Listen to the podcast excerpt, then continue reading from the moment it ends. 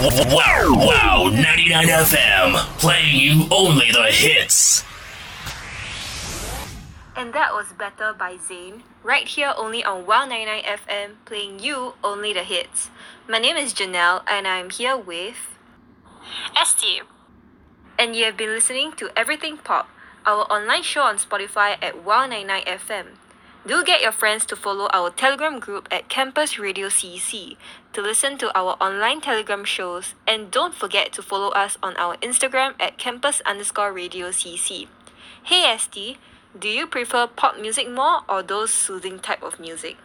Mm, I would say lately I've been more onto pop music because I feel like I just click with it more than soothing music now because life's been kind of hectic, you know? So, yeah. What about you though?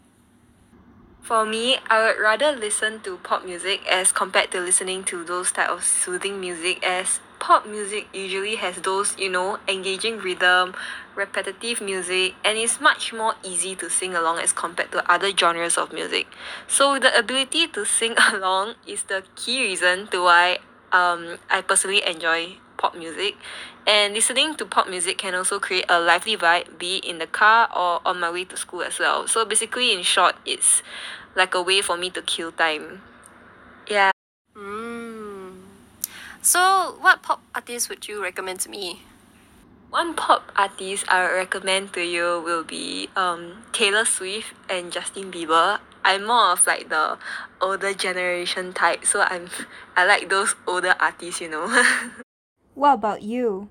but I feel like Ariana Grande has been like super great lately, and I do agree with you on Taylor Swift though. Like I've been stuck on her Taylor's version, her Fearless album, for quite a while now actually.